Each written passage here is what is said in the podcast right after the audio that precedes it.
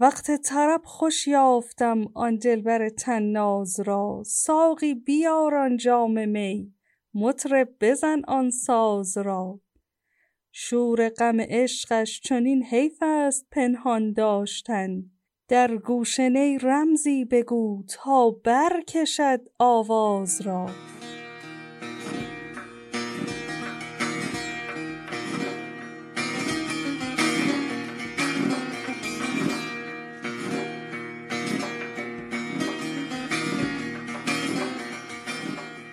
سلام عرض می‌کنم خدمت همه سعدیانی های عزیز.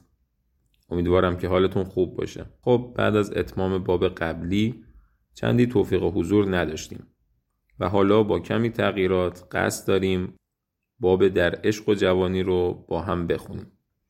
از ابتدای این باب قصد داریم در اول هر اپیزود یک یا دو بیت مشهور از غزلیات سعدی رو هم در اپیزود هامون بگنجونیم.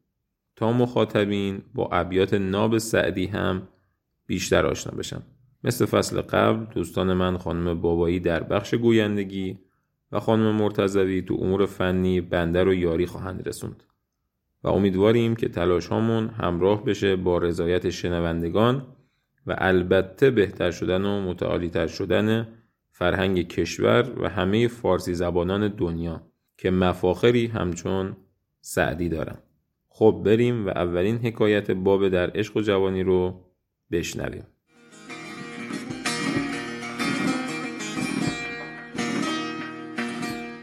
از حسن میمندی که از وزرای سلطان محمود بود پرسیدند سلطان کلی دوروبرش آدمای زیبا هستند که هر کدوم در زیبایی نام و ای دارن پس چرا سلطان بین همه اینها بیشتر به عیاز محبت و لطف داره؟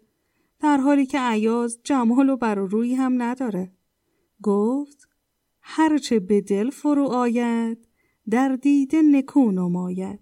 هر که سلطان مرید او باشد گر همه بد کند نکو باشد. وانکه را پادشه بیندازد کسش از خیل خانه ننوازد. کسی به دیده انکار اگر نگاه کند نشان صورت یوسف دهد به ناخوبی.